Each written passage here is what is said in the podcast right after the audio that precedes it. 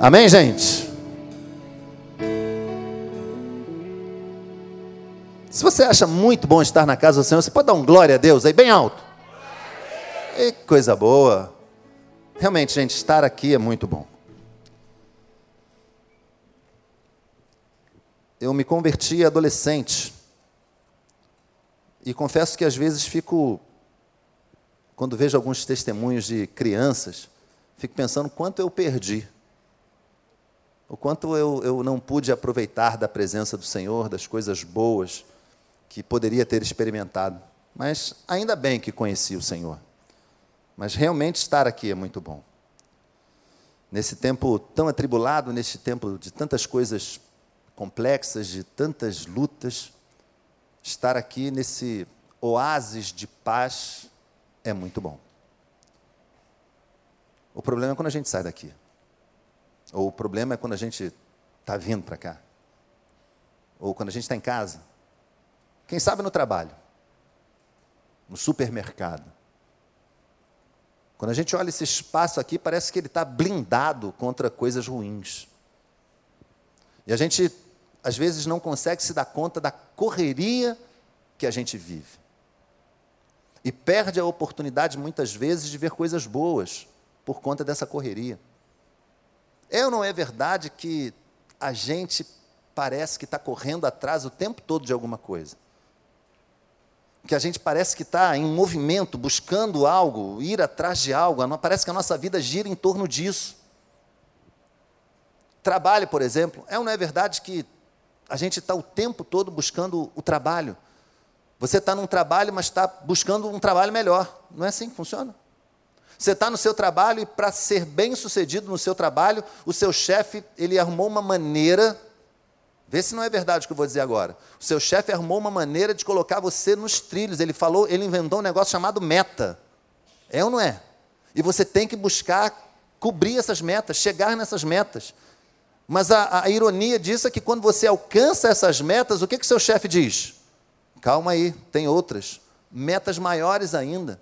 O tempo todo a gente está em movimento. O casamento, a família, não é? O homem tenta, dentro da sua medida, agradar a esposa, a esposa tenta, dentro da sua medida, agradar o marido.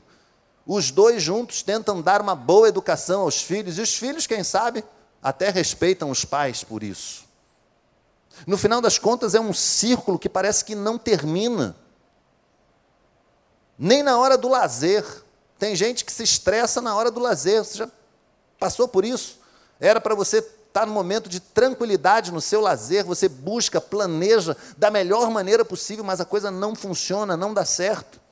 Nos seus estudos, você, pai que está aqui, mãe que está aqui, busca o melhor para o seu filho, e de repente não vem o resultado que você imaginava, não vem o resultado que você queria o rendimento não é o melhor e você está correndo atrás de coisas, buscando coisas novas.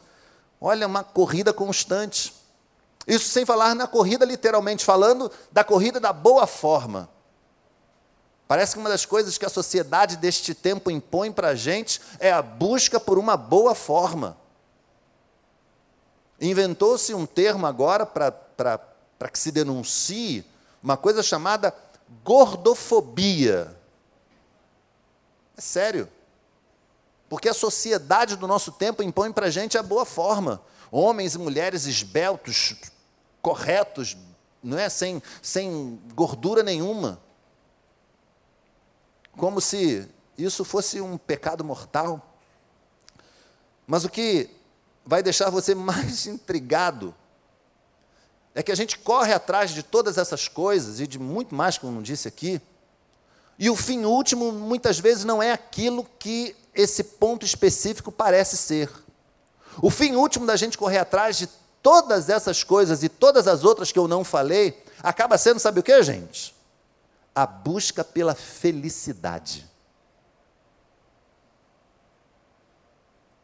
Olha e vê bem se tudo que eu falei aqui e outras coisas que você está imaginando aí agora, no final não tem como objetivo a chegada na felicidade.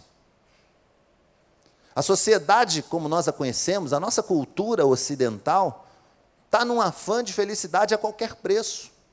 e faz qualquer coisa para chegar lá, sem limites, sem freio. Sob quaisquer circunstâncias, a felicidade se tornou o fim último de muitos homens e mulheres, e cada vez mais homens e mulheres vivem para tentar encontrar essa tal felicidade. Mas, quando alguma coisa dá errado, quando a felicidade não vem no trabalho, na família, no estudo, no lazer, na condição social muitas vezes almejada, entram em cena as maneiras artificiais de se buscar a felicidade. Mormente, e eu digo isso, porque a nossa igreja tem um amplo trabalho nessa área, entram em cena muitas vezes as drogas. Entra em cena uma alegria fabricada por coisas artificiais. E a droga talvez seja um desses fundamentos. Parece que resolve na hora. Parece que resolve momentaneamente. Mas as consequências são trágicas. E se você pensa que a coisa não pode piorar, eu digo para você, meu amado irmão, minha irmã, pode piorar sim. Piora o quadro quando nós percebemos, quando nós concluímos que queremos a felicidade porque olhamos para o quintal alheio. Olhamos para outras pessoas que julgamos terem alcançado a felicidade. Abrimos as páginas das revistas e imaginamos felicidade é isso que essa pessoa está experimentando. Felicidade é isso que esse outro rapaz aqui está experimentando. E aí nós queremos fazer alguma coisa parecida. Nós queremos fazer igual. Nós, como diz a palavra de Deus, chegamos a cobiçar aquilo. Se a pessoa está usando uma determinada roupa e aparenta uma tal felicidade, nós queremos aquela roupa, aquele corte de cabelo, aquela bolsa, aquela marca famosa. Gente, é ou não é verdade isso? Como nós muitas vezes nos deixamos levar sobre por conta das notícias glamurosas envolvendo esta ou aquela pessoa. Não fica achando que isso é com você, não. Acontece em muitos ministérios pastorais. O pastor olha para o ministério lá da outra igreja que ele acha que está bem sucedido, ele quer fazer a mesma coisa. Ele quer fazer igual, não sabe como é que foi que aquela igreja chegou naquele jeito, como é que funcionou, quais foram as lutas, as, as dores que aquela turma passou para alcançar o suposto sucesso, ser bem sucedido, mas ele quer fazer igual, porque aqui não está funcionando. E aí você começa a ver um, várias igrejas fazendo coisas que são abomináveis aos olhos do Senhor, que não encontram respaldo na palavra de Deus. Nós vamos atrás das imagens de pessoas que parecem felizes, de organizações que parecem bem-sucedidas e queremos fazer igual. E trazemos para a nossa vida uma coisa chamada frustração. Quando talvez devêssemos estar preocupados em saber o que, afinal de contas, o Senhor fala acerca da felicidade. O que a palavra de Deus fala acerca da felicidade. Eu digo aos irmãos que já ouvi muitos sermões e já li livros sobre o tema. Em alguns mais contemporâneos, há uma associação muito grande a essa violência, como sendo uma fonte de infelicidade para as pessoas. Essa sensação de insegurança gerando um desconforto muito grande nas pessoas e as pessoas sendo verdadeiramente infelizes nesse mistério. Em outros, o destaque foi a maneira como o mundo preconiza a ideia de felicidade. Como o mundo considera fulano feliz e fulano infeliz. Como as circunstâncias que cercam as pessoas, famosas principalmente, definem se essa pessoa é feliz ou não. A filosofia, a antropologia, a psicologia, todas essas grandes ciências tem algo a acrescentar sobre a felicidade. Mas, por incrível que pareça, até a matemática está sendo usada para definir quem é feliz ou não. E se você acha um exagero, você já deve ter convivido com alguém, com uma pessoa, ou quem sabe, infelizmente você é assim, que faz conta para ser feliz. Todo o dinheiro que entra, dos seus salários, dos seus vencimentos, menos as contas a pagar. Se isso deu positivo, viva, posso ser feliz. Mas se deu negativo, tragédia. É ou não é verdade, gente? É ou não é? Matemática pura, simples. Adição e subtração.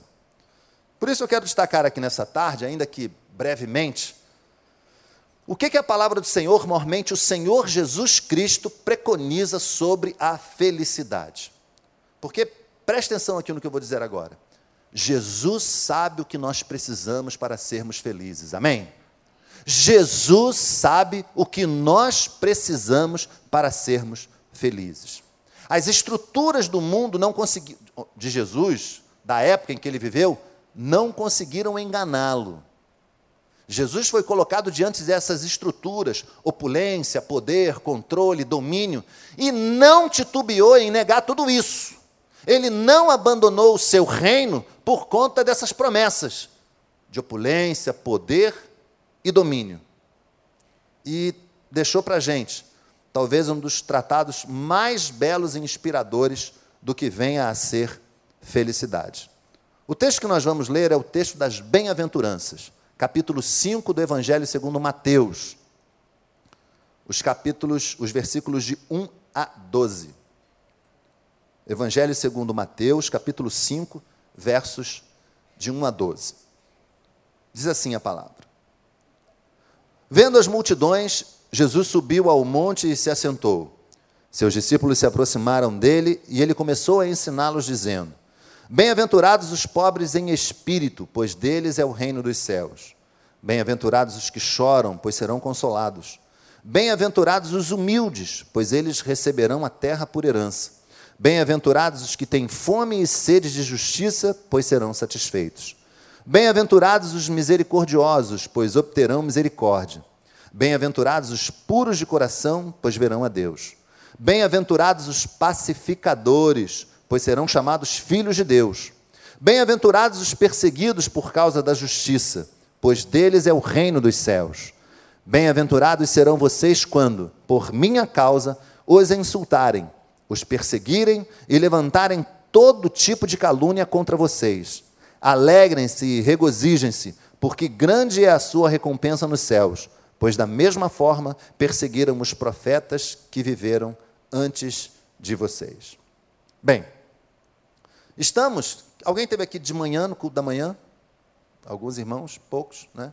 Estamos diante do sermão do monte. Pastor Miquel trouxe uma belíssima mensagem aos nossos corações na parte da manhã.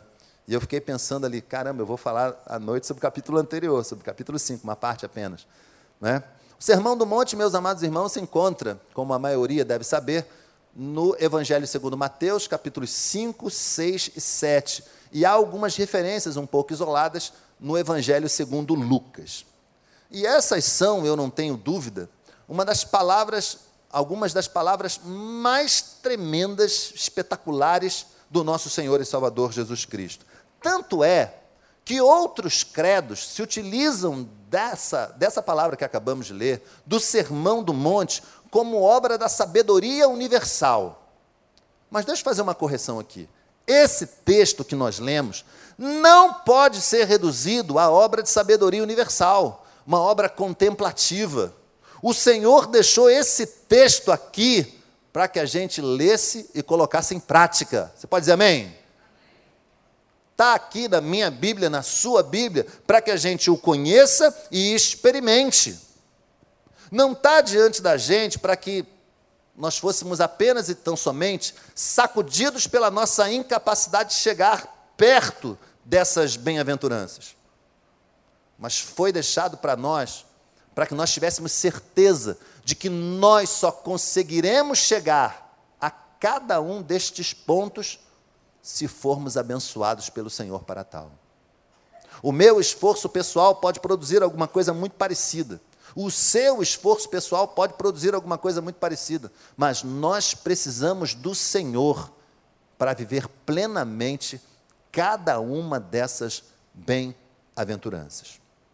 Jesus, meus irmãos, ao seu tempo e ao nosso tempo, ele foi como que, como é que eu posso dizer isso? Ele foi um fenômeno natural. Jesus foi um terremoto. Aqui no Brasil não tem terremoto, mas eu tenho certeza de que você já viu em algum canal, principalmente os canais por assinatura, algum, alguma matéria jornalística falando sobre os terremotos. Terremotos são forças da natureza impressionantes. Impressionantes. E todo terremoto tem aquilo que se chama de epicentro, que é o centro, é onde ele é mais violento. É onde a força da natureza é mais terrível. Gente, com Jesus era exatamente assim. Aqueles que conseguiam se manter, e nós, os que conseguimos nos manter próximos a Jesus, sentimos os efeitos desse terremoto de maneira tremenda. Estamos perto da fonte da mudança. Estamos perto da fonte da transformação. E se tem uma coisa que os terremotos fazem, eles mudam a cara do lugar. É ou não é verdade? Infelizmente, infelizmente, trazendo muitas mortes, muitas consequências danosas, muito prejuízo. Estamos aqui pensando numa metáfora, na mudança espiritual, na transformação espiritual. Quanto mais perto de Jesus, mais nós sentimos essa transformação. Quanto mais perto do Senhor, mais perto da mudança. Os cenários da nossa vida se transformam quando nós estamos perto do Senhor. Os cenários da nossa vida são completamente alterados. Dia desses eu vi, nem sabia que tinha, descobri. É, fuxicando a Netflix, tem uns documentários, e estava lá o documentário do tsunami no Japão. Gente, eu fiquei impressionado com as cenas. Assim, é, era um porto, um porto normal, tranquilo, as águas estavam assim muito calmas. E lá longe vinha uma marolinha. Eu falei, parece a nuvem, né? Aquela história da nuvem que virou uma chuvarada, né? E de repente a marolinha veio na direção do porto e varreu o porto, subiu por cima das proteções que estavam ali e varreu as construções que estavam ali, destruiu quase tudo. Destruiu quase tudo. E o epicentro desse terremoto que deu origem ao tsunami estava vários, vários, vários quilômetros distante da costa, da praia. Imagina o que Jesus pode fazer na tua vida se você estiver ao lado dele. Se você não abrir mão dele para nada se você beber da fonte da palavra, conhecer a vida de Jesus, experimentar mais de Jesus, meu irmão, minha irmã, ele pode mudar tudo. Ele pode transformar você da ponta da sua cabeça ao dedão do seu pé. Suas ações, seus pensamentos, nada mais vai ser o mesmo. O problema é que alguns de nós temos medo do terremoto. Alguns de nós temos muito medo do terremoto. Alguns de nós temos medo das transformações que o Senhor Jesus vai fazer na nossa vida e mantemos uma distância segura. As coisas estão acontecendo ali, os milagres estão acontecendo, coisas tremendas, inimagináveis que só o poder de Deus pode fazer. Gente está sendo salva aqui no Brasil, no recreio, e lá na República Tcheca, em Abu Dhabi, país islâmico lá, aquela turma toda lá. Mas a gente mantém uma distância segura, não me envolver, não. Deixa eu contribuir. Deixa eu dizer uma coisa aqui para você. Cumpra a vontade de Deus na sua vida. Você recebe essa palavra? Amém? Cumpre o propósito de Deus na tua vida. Aí você vai começar a entender o que é a verdadeira felicidade. Aí você vai começar a entender por que, que esse texto está aqui.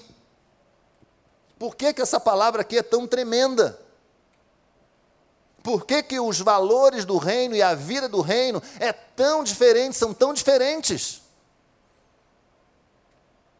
O Dr. Martin Lloyd Jones, um dos pregadores mais tremendos do século passado, chega a dizer que as bem-aventuranças são a perfeita representação da vida do reino. Deixa eu dizer uma coisa para você.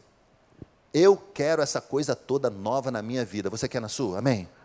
Você quer Jesus, o terremoto dos terremotos na sua vida, promovendo essa mudança que você não sabe nem por onde vai começar, mas que você sabe que vai acontecer? Você diz isso, amém? Graças a Deus. A gente não sabe, nem os estudiosos são unânimes em, em afirmar, que essas palavras reunidas aqui no Sermão do Monte, nesses cinco capítulos, tenham sido pronunciadas de uma só vez. Alguns estudiosos que dizem que Jesus foi falando esses ensinamentos ao longo do seu ministério, mas Mateus os agregou nesses três capítulos, dando a eles um peso tremendo de um verdadeiro tratado de ética, um tratado de moral fundamental. E essas bem-aventuranças são, meus irmãos, a perfeita introdução para se mostrar às pessoas qual haveria de ser o padrão de felicidade do reino. Porque certamente não seria a mesma coisa que aquelas pessoas estavam acostumadas. Certamente não é a mesma coisa que nós chamamos de felicidade nesse nosso tempo. Certamente que não. É outra história. Jesus estabelece aqui um outro padrão. Jesus estabelece aqui uma nova conversa acerca de felicidade. Olha, vocês estavam acostumados com isso? Não, isso não. Agora é desse jeito. Se nós achamos que consumir muito leva à felicidade, aprendemos nesse texto que não leva. Se nós achamos que ter alguma coisa nos leva à felicidade, não, não leva. Você pode até ter alguma coisa e ser feliz, mas você não pode ser escravo do ter. Você não pode ser escravo de nada a não ser do Senhor. Amém? Amém, gente? Falar isso, às vezes a pessoa fica, oh, escravo do Senhor. É. Nós somos cidadãos do reino, mas somos, somos súditos do rei também. Isso faz toda a diferença. Fazer aquilo que ele quer para a gente. Lá como cá, há dois mil anos atrás, as pessoas também tinham o seu quê de correr para ser feliz, de se esforçar. Imagina, serem subjugados por um império invasor. Eles queriam se livrar disso. Eles queriam experimentar as maravilhas do Senhor, a obra do Senhor, os sinais que o Senhor Jesus estava fazendo no meio deles. Queriam felicidade, sim. Mas quando nós olhamos para essa sequência de atributos, somos tentados a imaginar uma coisa que o texto não nos autoriza. Sabe o que é, gente? Quando nós olhamos para o texto que nós lemos, a nossa mente pode ser tentada a compartimentá-lo.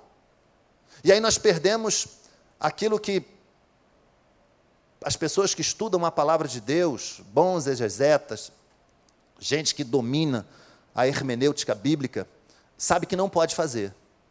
Nós não podemos isolar uma parte, nós precisamos ver o contexto. Então, deixa eu dizer uma coisa: esses atributos, essas virtudes, elas não vêm no varejo. Não é algo do tipo, pobres de espírito, Todos aqueles que estão aqui de camisa branca têm um jeitinho de pobre de espírito. Então vocês vão ficar aqui desse lado. Agora, você que é, chora aqui, vai ficar aqui um pouquinho mais à esquerda. Os irmãos que são humildes, vem aqui um pouquinho à frente, vão ficar aqui pertinho de mim aqui. Não, não é isso que o texto bíblico nos autoriza a dizer, não. O que está claro aqui para a gente é que o caráter cristão preconizado pela palavra do Senhor nesse texto é algo indivisível assim como o fruto do Espírito, lá de Gálatas. Não há frutos do Espírito, há um fruto que se manifesta naquelas virtudes que está ali em Gálatas 5. Da mesma forma, as bem-aventuranças, essa felicidade, e a palavra Macário, segundo o doutor Rousseau Shedd, pode sim ser traduzida por feliz, apesar de alguns estudiosos se debaterem quanto a isso, eu fico com o nosso decano, não é, que tantas vezes nos abençoou aqui na igreja, Podemos pensar sim na expressão bem-aventurados como felizes. Por que não? A palavra significa isso, ainda que seja um significado tardio, mas ela representa sim quem é feliz. Às vezes, nós olhamos para o texto bíblico e perdemos a dimensão do que ele significa como um todo. Jesus então atrela a felicidade a essas virtudes: pobreza de espírito, aqueles que são capazes de chorar. Atrela a felicidade à humildade. Atrela a felicidade àqueles que têm fome e sede de justiça. Gente, que dificuldade no nosso tempo isso. Consegue imaginar? Alguém que vive com fome e com sede de justiça? Atrela a felicidade a uma conduta misericordiosa. Atrela a felicidade a uma conduta daqueles que são puros de coração. Atrela a felicidade aos pacificadores. Gente, o nosso tempo é o tempo da briga, da confusão, da contenda. Dói falar isso, mas é verdade. E a pessoa não entende por que, que não, não é feliz, por que, que não consegue estar satisfeito, pleno, porque vive brigando com tudo e por tudo. Não vai ser pleno nunca, porque a palavra diz que não é assim. Não vai estar satisfeito jamais. Atrela a felicidade aos perseguidos por causa da justiça. Atrela a felicidade aos que assumem a culpa por algo que não fizeram. A nossa perspectiva, se formos muito sinceros, é um tanto oposta a isso, não é verdade, irmãos?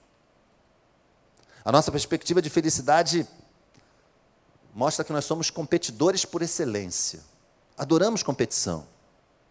Queremos ser melhores.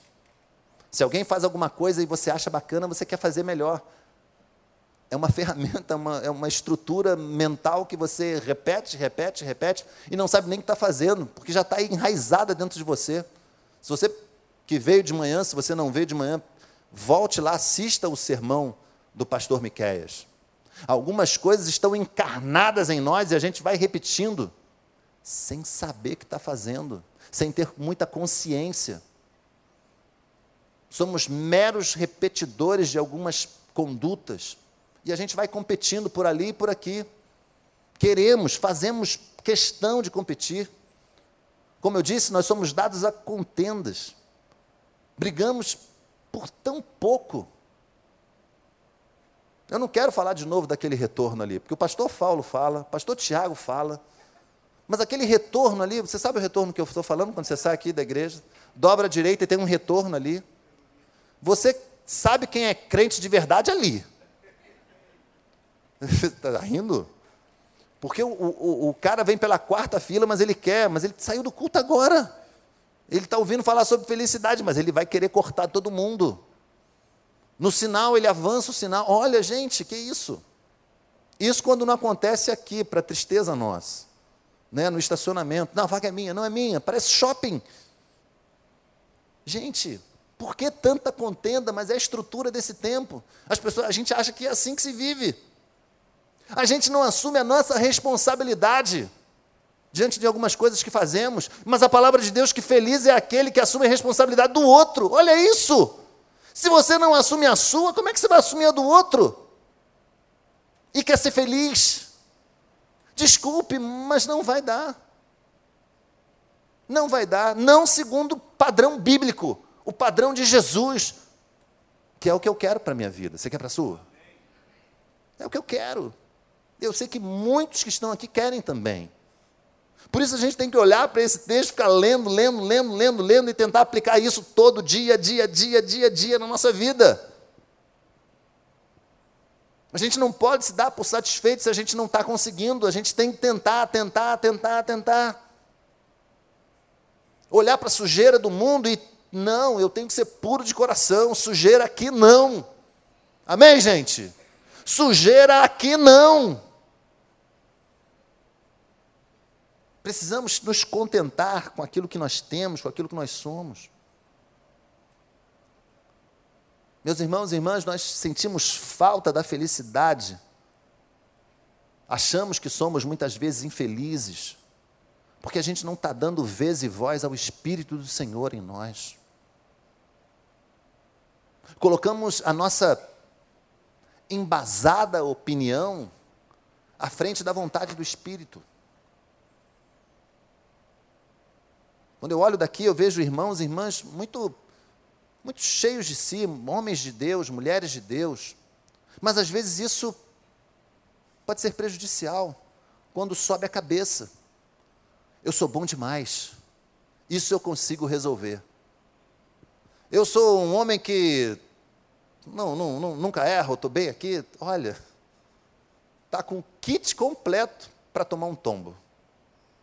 Está com um kit completo arrogância espiritual, aquela arrogância que diz que a gente é mais do que deveria ser, mais do que é de verdade. Cuidado. Cuidado. Quer ser feliz? Veja o que o Senhor tem a dizer. O ensino de Jesus aponta para um caminho totalmente diverso daquilo que é felicidade neste tempo. O ensino de Jesus aponta para um caminho que eu ousaria dizer é o oposto. É o oposto. É outra história. É outra condição. Mas se nós continuarmos seguindo os ditames deste tempo, então o reino, o verdadeiro reino do Senhor, vai ser tão somente uma utopia. Vai ser uma coisa irrealizável. Mas eu, sinceramente, gente, eu acredito num reino que pode acontecer aqui e agora. Amém? Você acredita nisso? Você quer esse reino? Está disposto a pagar o preço? Porque há um preço a ser pago. Deixar as coisas que a gente ouviu dizer desde muito tempo. Olha, eu li, um, eu li recentemente um sermão do pastor Dr. Martin Lloyd Jones. Lá em 1959, ele já chamava atenção porque a sociedade estava contaminando a igreja. Lá em 1959, gente. Alguns dos valores da igreja estavam se perdendo em 1959. Vê quanto tempo já passou. Será que não está acontecendo coisa parecida conosco?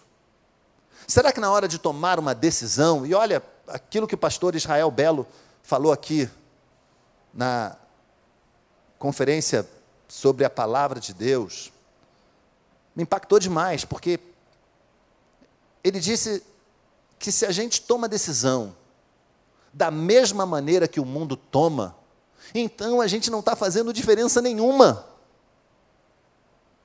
Se na hora da gente tomar as nossas decisões nós não levamos em conta aquilo que o Senhor é em nós, a gente não está fazendo absolutamente diferença alguma. Se a gente não viver o Evangelho como precisamos viver, o nosso padrão de felicidade, os nossos valores, continuarão sendo os do mundo. E qual será a diferença que nós vamos fazer? Qual será? Há uma ética revelada, outra expressão do pastor Israel Belo. Revelada aqui, na palavra de Deus. Você encontra sistematizada lá no, Decálogo, nos Dez Mandamentos. Encontra igualmente sistematizada aqui no Sermão do Monte. Mas isso não é um enfeite. É para que eu e você coloquemos em prática. E aí sim eu tenho esperança de que algumas coisas vão mudar.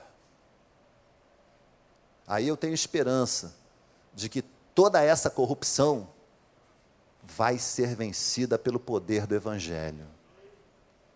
Toda essa insegurança vai ser colocada para trás. Toda a corrupção que existe por aí há de ser subjugada pelo bem que eu e você podemos fazer. Gente, isso é, é viver a vida cristã. Isso é ser feliz. Isso é ser feliz. Não tem a ver com o carro da última geração ou com a roupa da moda, da marca. Não tem a ver se a sua casa está cheia de familiares ou amigos. Não tem a ver. Não tem a ver se a sua matemática deu positiva ou negativa. Não tem a ver o que diz o psicólogo mais renomado sobre o assunto, ou o filósofo mais renomado também. Eu ia dizer outra coisa. Não tem a ver. Mas tem a ver com aquilo que o Senhor Jesus está dizendo para você, aqui e agora. Se você quer ser feliz de verdade, tem a ver com ser humilde de espírito, por assim dizer. Ainda que o Dr. Dallas Willard não concorde com isso, não é, pastor Miquel? Mas Calvino e outros tantos gostam dessa expressão. Tem a ver com humildade. Tem a ver com ser capaz de se emocionar. Jesus olhou para Jerusalém e chorou. Chorou porque sabia o destino daquelas pessoas, daquela cidade. Tem a ver com exercer misericórdia. E não com ser frio diante das circunstâncias que o mundo tem colocado diante de você. Tem a ver, sinceramente, em promover a paz e não contendas. Tem a ver com ser perseguido por ser crente no Senhor Jesus. Tem a ver em assumir a culpa, a responsabilidade, não só pelos seus atos, mas até pelos atos de outra pessoa. Isso é felicidade. Eu queria que você fechasse seus olhos. Eu não sei quando vocês entraram aqui nesta tarde, noite, com conceitos equivocados acerca da felicidade e da própria vida cristã acreditando que podiam conduzir isso da maneira que quisessem, sem se submeter ao domínio da palavra, sem se submeter ao jugo da palavra de Deus. Pois nessa tarde você ouviu dizer que isso é impossível. Eu e você precisamos nos submeter a essa palavra. E ela nos diz: que para sermos felizes, precisamos viver uma outra vida, bem diferente da que nós estamos vivendo. Talvez você até se esforce, esteja se esforçando, mas essa luta, como eu disse no iníciozinho, não é algo que você vai conseguir através do seu esforço, da sua capacidade. Talvez você seja daquelas pessoas inteligentes à beça, criativa à beça. Mas infelizmente não depende só disso. Depende da ação do Senhor na sua vida. Depende do quanto você está perto do terremoto. Depende do quanto você está perto de Jesus. Do quanto ele transforma os cenários da sua existência. Do quanto ele molda o seu caráter. Do quanto ele faz de você um homem e uma mulher de Deus. Portanto, se aí, aonde você está, você se identifica com essas palavras, você anseia por essa mudança, anseia por transformar de uma vez as suas perspectivas não só sobre a felicidade, mas sobre todos os valores que hoje regem o seu dia, a sua noite, a vida da sua família. Eu queria que no seu lugar você ficasse de pé para que a gente pudesse orar juntos. Eu já estou aqui, confesso para vocês, se eu estivesse aí, eu me levantaria. Eu já estou de pé aqui onde eu estou. Essa palavra é uma palavra para mim também. Que o Senhor mude substancialmente o que eu penso, o modo como eu vivo algumas coisas. Porque é isso que nós precisamos fazer. Fica de pé. Feche seus olhos. Esteja já buscando a face do Senhor em oração. Porque eu tenho certeza de que algo novo vai acontecer na sua vida. Se paz a mais doce vier eu provar, se dor a mais forte sofrer, ó oh, seja o que for, tu me fazes saber que feliz com Jesus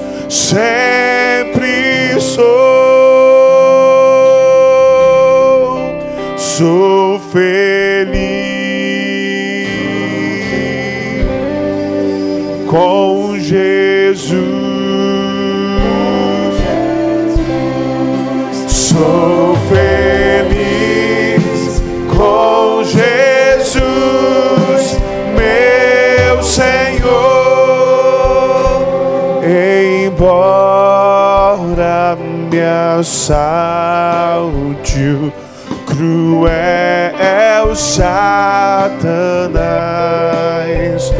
e ataque com vis tentações. Ó certo eu estou que apesar de aflições que feliz eu serei com Jesus. Eu sou feliz, sou feliz com Jesus. Eu sou feliz com Jesus, meu Senhor. Feche seus olhos, vamos orar. Senhor, mais uma vez falamos contigo em oração. E estes teus filhos e filhas que se colocaram de pé, Senhor, manifestaram o desejo de terem transformadas as suas perspectivas acerca, imagino, não só do que pensam sobre a felicidade, mas da maneira como vivem a vida cristã, Senhor. Entenderam que sozinhos não vão conseguir, e por isso de pé buscam a força que há no teu espírito, Senhor. Ajuda, manifesta aqui neste lugar, ó Deus, a porção do teu Espírito Santo sobre as nossas vidas, Senhor. Eu me incluo entre esses irmãos e irmãs que ficaram de pé. Ó, vem transformar, ó Deus, a maneira como pensamos tanta coisa na nossa vida e faz com que vivamos, Senhor, segundo o teu querer, segundo os teus propósitos. Queremos, ó Deus, com as nossas vidas, com os teus valores, estabelecer o teu reino neste lugar, Senhor. Vem, eu te suplico. Faz uma visitação, Senhor Deus, em cada lar aqui representado, Senhor.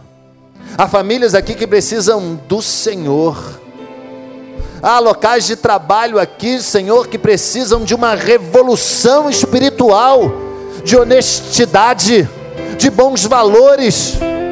Ah, ó Deus, intentos do coração que precisam ser transformados, Senhor Deus, pela tua graça, pela tua glória, pela força do teu poder. Vem e visita o teu povo, Senhor. E aí seremos transformados, como diz a tua palavra aí experimentaremos aquilo que o Senhor quer que sejamos, aí viveremos o teu reino.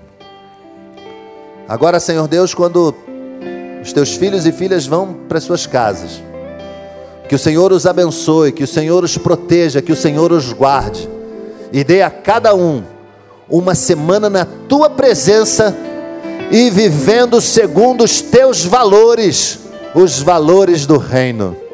Nós oramos agradecidos, em nome de Jesus. Amém e amém. Você pode assentar-se? Vá para casa que o Senhor o abençoe.